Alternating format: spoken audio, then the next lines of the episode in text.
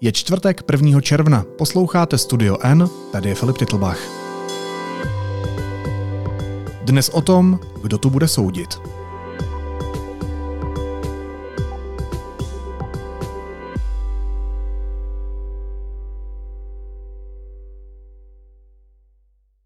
Do toho jdou eh, s velkou otevřeností, eh, v podstatě eh, připouští, že budou před národem vyslečeni téměř do naha. A tak nejenom oni, ale i občané by si zasloužili, aby znali případné námitky. Slova pana prezidenta považuji za naprostou nehoráznost. Česko má nové ústavní soudce. Senát v tajném hlasování schválil nominace všech tří kandidátů Petra Pavla. Volba ke které za chvíli přistoupíme, je tajná. Výslech, kdo, jak a proč hlasoval, je konec demokracie. Josef Baxa, Daniela Zemanová a Jan Winter prošli hlasováním v horní komoře a dostali doporučení od pléna. Proč jejich zvolení provázely komplikace? A jakou roli budou zastávat? O tom budu mluvit s reportérkou deníku N Zdislavou Pokornou. Zdíše, vítej, ahoj. Ahoj Filipe, díky moc za pozvání.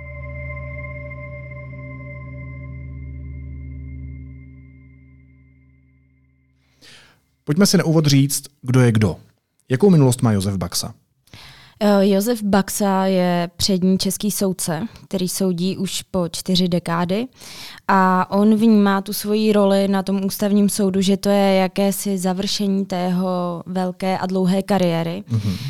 Josef Baxa byl předsedou nejvyššího správního soudu a to od roku 2003 do roku 2018, kdy ho poté vystřídal eh, jeho nástupce pan Mazanec. A nyní působí eh, na nejvyšším správním soudu jako řadový soudce. Nejsem žádný radikál, progresivista, ani rozněvaný a už vůbec ne mladý muž. Je to člověk a soudce, který se proslavil podle mě především tím, nebo veřejnost ho může znát především díky tomu, že v roce 2019 otevřeně mluvil o tom, že bývalý kancléř Vratislav Minář tlačí na soudy mm-hmm. a tlačí na jednotlivé rozhodování konkrétních případů, ve kterým může mít on zájem nebo jeho okolí. Týkalo se to například uh, kaus uh, z lesní zprávy Lány a z dalších uh, případů týkající se hradu. Takže ústavní soudce, kterého by zřejmě osazenstvo hradu v minulém volebním období asi vidět na ústavním soudu nechtělo. To samozřejmě nechtělo. Oni se o tom vedli i debaty v minulosti, jestli ho Miloš Zeman jmenuje tím ústavním soudcem, ale tam byla jakási nevole z jeho strany a on nechtěl eh, Josefa Baxu jmenovat. Takže když bylo jasné, že prezidentem se stane Petr Pavel a bylo jasné, že Petra Pavla čeká klíčový rok, co se týče obsazování funkcí ústavního soudu, tak eh, nějakým způsobem ve vzduchu vyselo, že právě Josef Baxa bude jeden z prvních nominovaných hmm, hmm. a to se i stalo. Nebyl to teda jenom on, byl nominovaný jako první společně s Danielou Zemanovou. Přináší mu svoji více než 20-letou zkušenost soudkyně, přináší mu nějaké své zkušenosti eh, z činnosti ve vedení soudcovské unie, to znamená z prostředí takzvané justiční politiky. Což je soudkyně, která se od roku 2005 do roku 2018 věnovala správnímu soudnictví a potom přešla do civilního soudnictví, eh, kde se zaměřovala na rodinné právo, opatrovnictví a další věci. Takže Daniela Zomanová se setkala na nejvyšším správním soudu s Josefem Baxou, k čemu se potom asi vrátíme, protože to byl jeden z argumentů některých senátorů, proč nechtějí podpořit oba mm-hmm, tyto kandidáty. Mm-hmm. Ale Daniela Zemanová má za sebou taky zajímavou kariéru. Krátce předtím ještě působila na Městském soudu v Praze na což se jí senátoři na ústavně právním výboru poměrně hodně ptali, konkrétně senátorka Hanna Kordová Marvanová, která se jí ptala na to, jak se kouká na to, jak soud rozhodoval v kauze eh, článku Ferdinanda Peroutky. A poté, co přestala soudit na Městském soudu v Praze, tak eh, se vrátila zpátky na soud eh, v Ústí nad Labem, což je krajská pobočka soudu Liberci. Takže tam je teď a Petr Pavel si ji vybral, protože ho zaujal ten její příběh a vlastně to, jak jsem zmínila, že přešla z toho správního soudnictví do toho civilního, on to i zmiňoval uh-huh. na, ve středu na tom plénu. A třetím kandidátem je akademik Jan Winter. Celkem je zvykem i, v Evropě, že eh, na těch ústavních soudech sedí i někteří akademici. Já jsem se celý svůj profesní život zabýval tím ústavním právem. Který působí v té akademické sféře zhruba 20 let. Je poměrně hodně aktivní, učí na právnické fakultě teorii práva, je na stejné katedře jako Aleš Gerloch, kterého nominoval předchozí prezident, ale neúspěšně takže učí společně. Aleš Gerloch, eh, to pro mě bylo osobně zajímavé, že on se šel i kouknout eh, na ten ústavně právní výbor, když se senátoři Jana Vintra ptali na ty dotazy a Aha. on tam celou dobu seděl a pozorně poslouchal a potom odešel společně s Janem Vintrem. Uh, a Jan Winter také působil v legislativní radě vlády, je poměrně hodně aktivní i veřejně a Petr Pavel chtěl, aby součástí toho prvního balíčku byl právě někdo z té akademické sféry a jeho poradní tým vybral právě Jana Vintra a jako jediný tento kandidát neměl v Senátu téměř žádný problém. Všichni uh, ho podpořili i co se týče těch výborů, ale to se nedá právě říct o Baxovi a Zemanové. Ano. A než se dostaneme k tomu, eh, co považoval za problém Senát, eh, zřejmě i z toho politického hlediska, tak je někdo z nich jako objektivně problémový? Někdo, kdo má prostě nějak pošpěněnou minulost nebo něco, u čeho bychom se měli třeba i morálně zastavit, když ten člověk eh, má být soudcem ústavního soudu nebo soudkyní? Co se týče nějakých korupčních kaus nebo nějakých pochybných vztahů nebo dalších věcí, které by mohly být probírány v médiích, tak uh, na tuto trojici nejsou mm-hmm. zatím. Samozřejmě nevíme všechno, ale nikdy nebyly negativně uh, popisovány ano. v médiích. Petr Pavel je vybral protože tvrdí, že jsou to jedni z nejlepších eh, kandidátů, které tam mohl v tom prvním kole poslat. A neustále zmiňuje právě erudici Josefa Baxy i toho, že to je vlastně završení té jeho kariéry a že na ten ústavní soud jednoduše řečeno patří. Takže nemají žádný škraloup. No a bylo pro tebe překvapením, že Senát nakonec schválil všechny tři Pavlovy kandidáty, protože ono to vypadalo na docela velké drama. Já jsem poměrně byla překvapená a minulý týden po ústavně právním výboru jsem si říkala, že jeden z kandidátů Baxa nebo Zemanová mohou mm-hmm. mít problém a že nemusí mít tu podporu. A asi to hned vysvětlím. Myslela jsem si to i z toho důvodu, eh, když senátoři napříč těmi kluby hovořili o tom, co jim vadí, co jim naopak nevadí a proč uh, právě nechtějí podpořit například eh, Danielu Zemanovou. Mně přijde, že ten vývoj té podpory eh, byl dost hrbolatý a začal tím, když Petr Pavel nominoval Josefa Baxu, Danielu Zemanovou a posléze i Jana Vintra. My se k tomu asi dostaneme, ale přijde mi, že celý ten problém začíná na začátku toho způsobu, jakým Petr Pavel prezentoval, že chce ústavní soudce vybírat. Přijde ten byl jaký? Uh, on řekl, že chce postupovat transparentně a že chce, aby ty kandidáty vybíral jeho poradní panel, kde je sedm členů a v čele toho panelu je Jan Kysela. A uh, ten poradní panel začal vybírat, nějakým způsobem se dohodli na Josefu Baxovi, Daniele Zemanové a paralelně s tím začali přijímat eh, vlastně nominace od různých institucí eh, v české justici. Mm-hmm. Takže třeba od České advokátní komory, notářů a dalších eh, profesí v justici. Takže na řadu lidí to mohlo působit tak, eh, že dobře, vy nám tady říkáte, že jste transparentní, přitom už máte dopředu vybrané kandidáty. Eh, to byl právě argument eh, předsedy ústavně právního výboru Tomáše Goláně. Tam je ale zase logické říct, že opravdu Josef Baxa je v té justici opravdu velký jméno a dalo se opravdu očekávat, že to bude právě on, kdo bude první jmenován. A to i z toho důvodu, že se o něm uvažuje jako o předsedovi ústavního soudu po panu Rycheckém, který odchází teď v polovině léta. Takže ten průběh toho výběru byl takovýhle, že až... Tady to odstartovalo teda nějakým problémem. No, tady to odstartovalo, protože senátoři někteří naráželi na to, že Josef Baxa a Daniela Zemanová byli už dopředu domluvení mm-hmm. a že žádný transparentní výběr tedy neexistuje.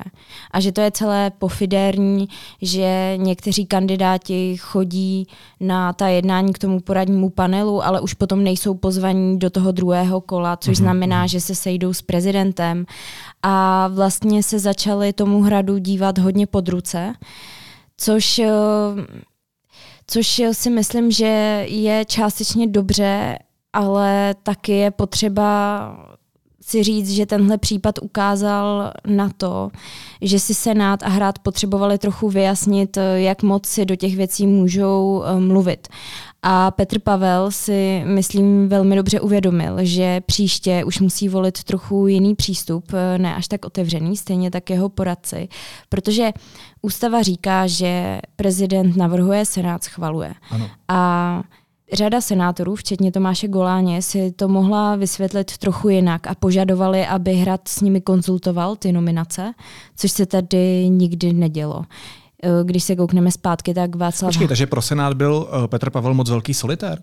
No, dá se to tak trochu říct, ano. A část Senátu si s ním teda vyjasňovala tu pozici, tu, tu moc? Eh, přijde mi, že část senátorů si s ním vyjasňovala tu pozici a tu moc.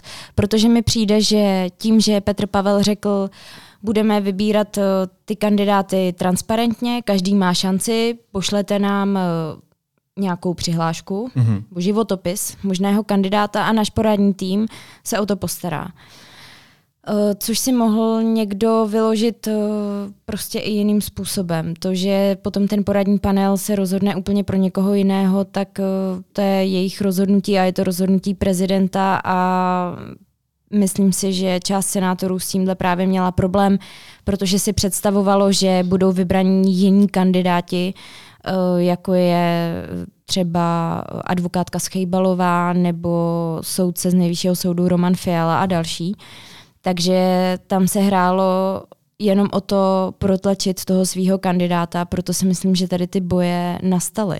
A eskalovaly v to, že předseda ústavně právního výboru Tomáš Goláň měl četné narážky na hrad a po každému vadilo něco jiného. Já jsem si to psala, co mu vadilo jeden týden, druhý týden a už jsem se v tom potom úplně ztratila, jo, protože... Člověk musí mít poznámky na to. Jednou to bylo, že mu vadí ty kandidáti, potom ta procedura, potom, že se k ním nechovají hezky členové toho poradního týmu a vlastně pořád to bylo něco uh, z jeho strany, ale přijde mi, že řada lidí, i včetně lidí na hradě, nad tím trochu mávala rukou a Mysleli si, že to není až takový problém. Oni věděli, že proti sobě mají členy ústavně právního výboru, kde je kromě Tomáše Goláně eh, například Daniela Kovářová nebo Jitka Chalánková, Michael Canov, prostě lidi, kteří uvažují uh, trošku třeba jinak než uh, zbytek toho senátu, ale přijde mi, že hrad i vedení těch jednotlivých klubů v Senátu podcenili tyto lidi, kteří nechtěli ty kandidáty. Myslím, že je možná potřeba to zasadit do kontextu. Nevím, jestli úplně každý ví, jak funguje ten proces. Uh, jak se člověk může stát ústavním soudcem nebo ústavní soudkyní, abychom se na tom mohli ukázat ty hrboly, kde se staly.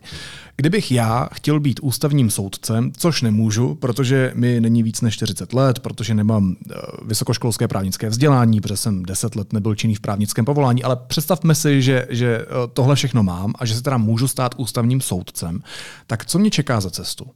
Čím musím projít, abych mohl pracovat v té budově bývalé Moravské zemské sněmovny v Brně, kde ten ústavní soud sídlí.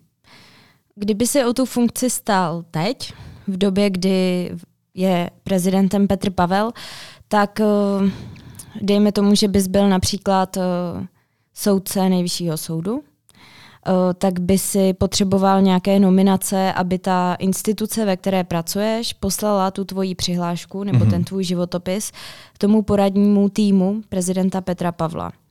Měl by si teda několik nominací. Pokud nejsem Baxa.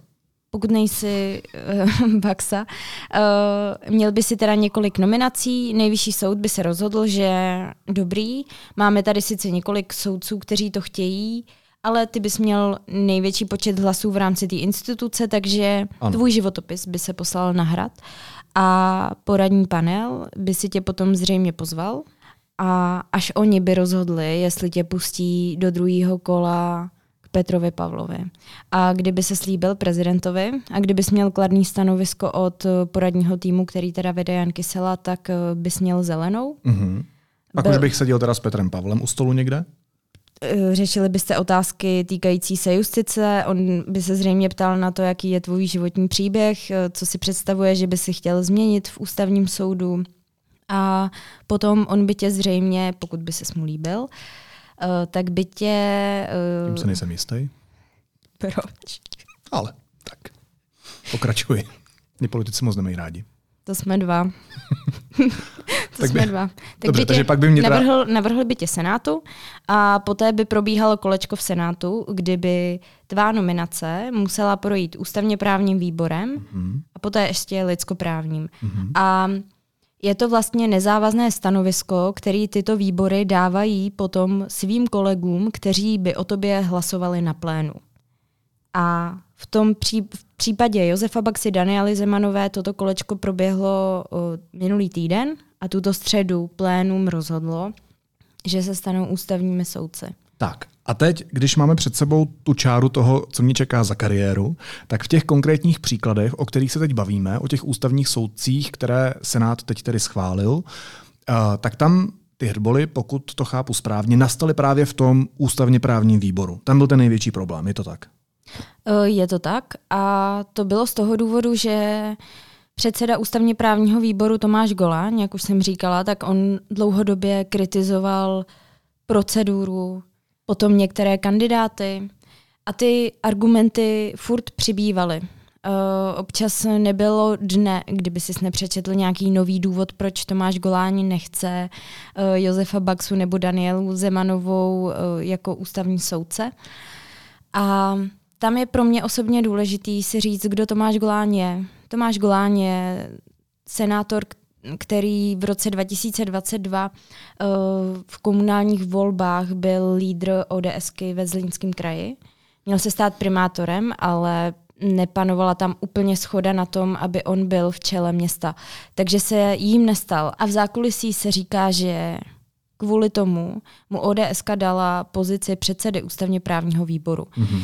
Jenomže Tomáš Golán je uh, ekonom, daňový poradce, který určitě má nějakou znalost eh, justice, ale taky si nechává od některých lidí poradit. A jejich názory on pak často prezentuje za své. Což je případ uh, toho, když si nechával například radit od exministrině spravedlnosti Marie Benešové, nebo od šéfa antimonopolního úřadu Petra Mlsny, nebo od uh, dvorního advokáta ex-prezidenta Miloše Zemana pana Nespaly, a nebo od uh, lidí z nejvyššího soudu, kteří tlačí zase své kandidáty. Takže se často mohlo zdát, že ty argumenty, který on říká a který on prezentuje, tak uh, se mohlo občas dát, že nejsou úplně z jeho hlavy. Například argument, který vyslovil jako jeden z posledních, byl ten, že mu vadí, že by na ústavním soudu byli dva lidé z nejvyššího správního soudu. Čímž myslel paní Zemanovou, Josefa Baxu. A on často říkal, přece nechceme, aby nejvyšší správní soud ovládl ústavní soud. Mm-hmm. A tady, se, tady vznikl ten narrativ minulý týden, že jeden z té dvojice nemůže projít. Aha. Že by to byl problém, protože by tam byli dva lidé z nejvyššího správního soudu a že to není dobře. Poté také opakoval to, že Daniela Zemanová je propojená s Josefem Baxou, protože spolu dlouho pracovali a že by nefungovali samostatně. Že Josef Baxa by měl díky ní mnohem větší moc na ústavním soudu a já ho nechci nějakým způsobem uh, jako podceňovat, ale přijde mi, že řada těch výroků, které říkal, tak se možná mohl stát obětí lidí, kteří mají v justici velkou moc a on byl jenom papouškem těch jejich názorů. Často to tak na mě působilo. Takže to byl zlom na tom ústavně právním výboru, kdy Jan Winter prošel, měl 8 hlasů z 10. Uh, poté Daniela Zemanová měla jenom dva a Josef Baxa měl čtyři. U Daniely Zemanový tam byl ještě problém ten, že některým senátorům vadilo to, že ona nemá titul Judr, mm-hmm. na což narážel například Michal Canov nebo Jan Holásek. Těch argumentů tam bylo víc, ale... A ústavní soudce nemusí být Judr? Uh, ne.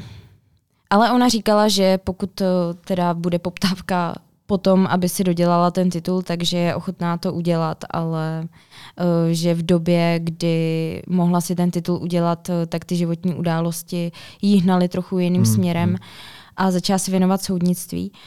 Takže tohle se stalo ve středu na tom ústavně právním výboru a krátce potom právě převažovaly názory řady senátorů, že právě Daniela Zemanová může mít na tom plénu problém a nemusí projít.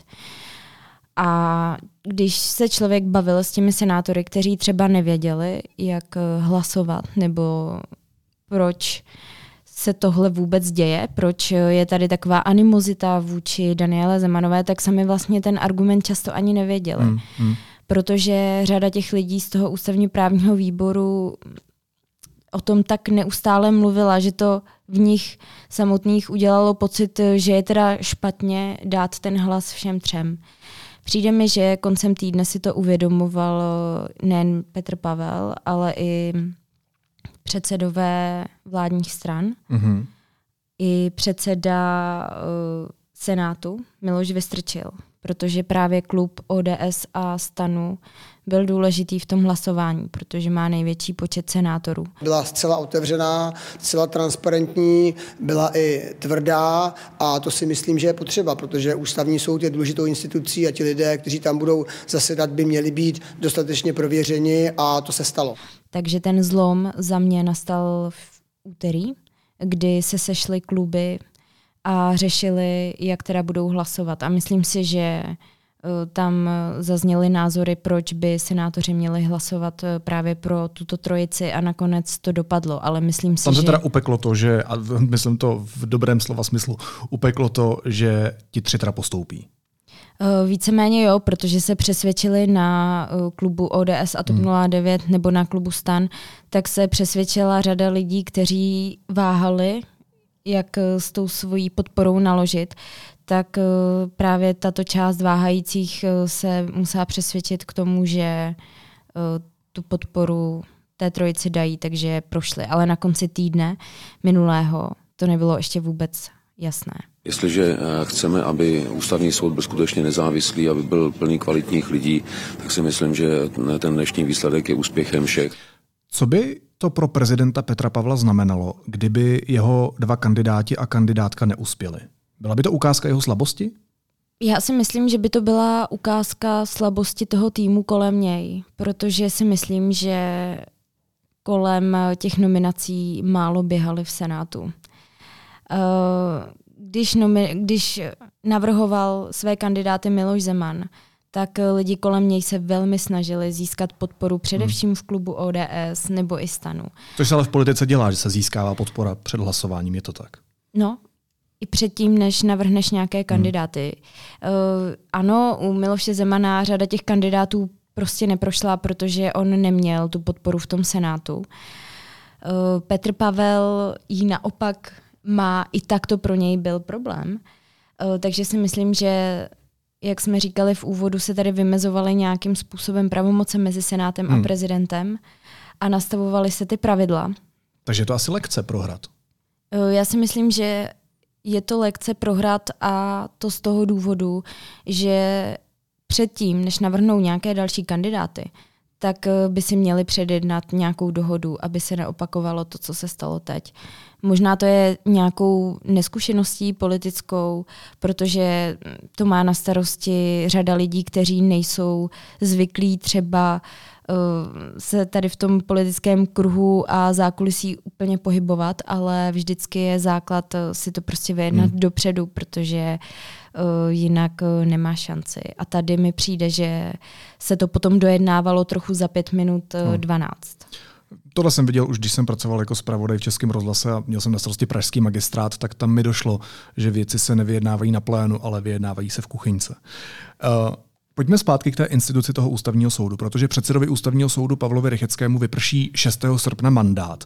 Je tady někdo, a třeba i z těch tří, o kom se spekuluje jako o člověku, který by mohl pana Rycheckého, co by předsedu ústavního soudu nahradit? Uh, jako jedno z těch men se právě spekuluje o Josefu Baxovi. Uh, myslím si, že to je velmi pravděpodobný, že právě on bude předsedou ústavního soudu. Pokud bych takovou nabídku dostal, přistoupil, by, by, přistoupil bych k ní úplně nezávisle na tom, co předcházelo a znovu bych si poctivě pokládal otázky, jestli jsem tou osobou vhodnou nebo nejsem. Takhle daleko určitě myslím, že teď nejsme a nemá smysl ani takhle uvažovat. Eh, do eh, srpna ještě budou určitě jmenováni další čtyři lidé. Ještě kromě něj padá jméno Roberta Fremra, což je soudce z Vrchního soudu v Praze, který ještě nebyl nominovaný na post ústavního soudu, mm-hmm. ale v zákulisí se s tím počítá, že uh, teď bude Petr Pavel navrhovat uh, jednoho kandidáta a on by měl jít v té třetí várce. Uh, takže by to mělo být zhruba přelom červen-červenec, by měl být Roma, uh, Robert Fremr jmenovaný a i o něm se spekulovalo, že by mohl být v čele ústavního soudu. Nicméně převažuje názor, že by to mohl být právě Josef Baxa, který by Pavla Rycheckého nahradil. A v jaké kondici je dneska ústavní soud? Protože právě Pavel Rychecký, současný předseda, řekl, že situace je kvůli chybějícím lidem kritická. Když ho budu citovat úplně přesně, tak on v rozhlase řekl, cituji, počínaje pondělím příštího týdne nebudeme moct řádně plnit svoji ústavní funkci, zejména v oblasti rozhodování pléna ústavního soudu. Co to znamená? Znamená to, že soud má málo lidí a nefunguje tak, jak má? Takhle si překládám jeho slova. Ústavní soud se skládá z 15 ústavních soudců.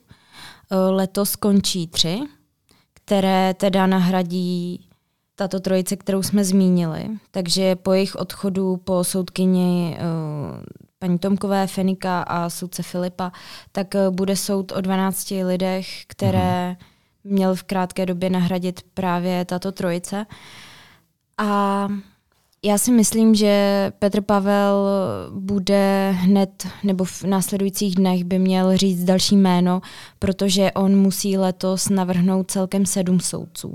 Teď mu teda prošly tři, takže zbývají ještě čtyři soudci, takže je to jeden z jeho největších úkolů, který tento rok má. A taky ty tři ještě musí jmenovat. Uh, ano. Což neudělal ještě. Kde to udělá? Tak to přesně nevím, kdyby se to mělo stát. Eh, pokud teda vím, tak eh, se to ještě nikde neavizovalo, hmm. jaký den by to mělo být, ale zřejmě pokud to chápu nejdřív. správně, tak právě na tohle Pavel Rychecký narážel, že právě od pondělí, že, že jde od dny. Ten termín ještě není známý, ale myslím si, že by to mělo být v řádu dnů, kdyby tedy měly být jmenováni a potom se budou řešit i další nominace, které by měly přijít co nejdříve. Ještě poslední otázka z Když jsem citoval Pavla Rycheckého, který mluvil o tom řádném plnění ústavní funkce, tak co to znamená? Co si pod tím mám představit? Jakou úlohu má vlastně ve státě ústavní soud? Ústavní soud je instituce, která stojí mimo systém obecných soudů, protože úkolem ústavního soudu je zejména chránit ústavnost, základní práva a svobody a další věci vyplývající z ústavy. Eh, takže ústavní soud například eh, ruší zákony nebo ruší jednotlivé právní předpisy, které by odporovaly ústavě, hmm. kterou máme. A do toho projednává ústavní stížnosti, které podává buď fyzická nebo právnická osoba, která by měla pocit, že že by že... se orgány veřejné moci dopustily porušení ústavy, takže tohle všechno projednává nebo řeší i ústavní žalobu Senátu proti prezidentovi republiky, což jsme tady v éře Miloše Zemana mnohokrát uh, měli a byli jsme toho svědky. Takže těch pravomocí je opravdu několik, ale ten základ je v tom, že chrání ústavnost. Uh, takže to je klíčová pozice ústavního soudu a proto je extrémně důležitý, aby obsazení toho soudu bylo kvalitními a dobrými kandidáty. A tak je extrémně důležité, abychom se tomu věnovali a dívali se pod ruce těm, kteří o tom rozhodují. Zdislava Pokorná byla se mnou ve studiu. Zdíšo, moc ti děkuji, měj se hezky. Ahoj. Ahoj Filipe a dík moc za pozvání. Následuje krátká reklamní pauza. Za chvíli jsme zpátky. Když světlo a zvuk, kostým, scéna Pražské kvadrinále scénografie a divadelního prostoru 8. až 18. června v Holešovické tržnici pq.cz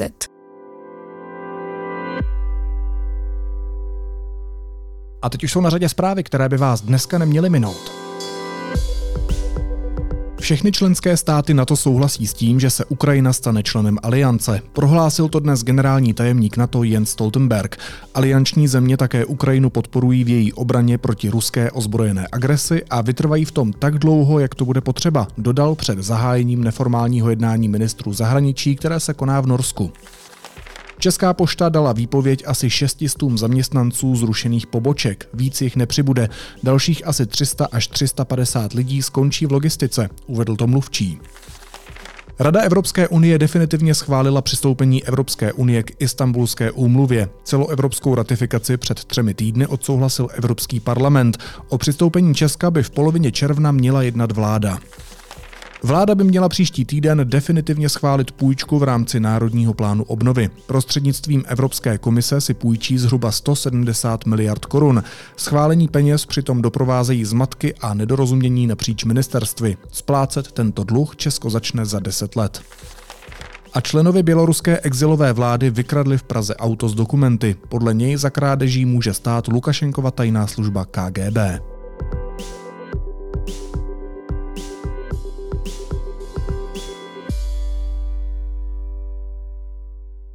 A na závěr ještě jízlivá poznámka. Poslanecká sněmovna znovu ukázala pravou podstatu svých členů. Posloužila jim proto debata o narovnání práv LGBTQ lidí. Poslanec ODS Václav Král půl roku po vraždě Matuše a Juraje před klubem Tepláreň takzvaně humorně prohodil během vystoupení o investičních pobídkách, že, cituji, o teplárenství jsem záměrně včera ani dnes nechtěl mluvit, ono se to spíš hodí k bodu 71. Tím narážel právě na zákon o manželství pro všechny. Haha, Lidovec Marek Výborný zase argumentoval tím, že, cituji, manželství není právem. Já také nemám právo být fotbalistou FC Barcelona. Pánové, máte právo se sebou něco dělat a stát se vrcholovými sportovci. A taky máte právo nechovat se jako homofobní hovada. Nic z toho nevyužíváte. Naslyšenou zítra.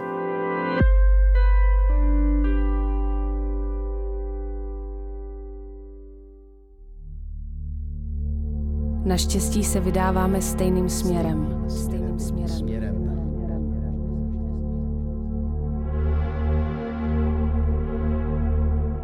Představení Fata Morgana choreografa Pavla Sakoviče od června 2023 ve studiu Hrdinů v Praze.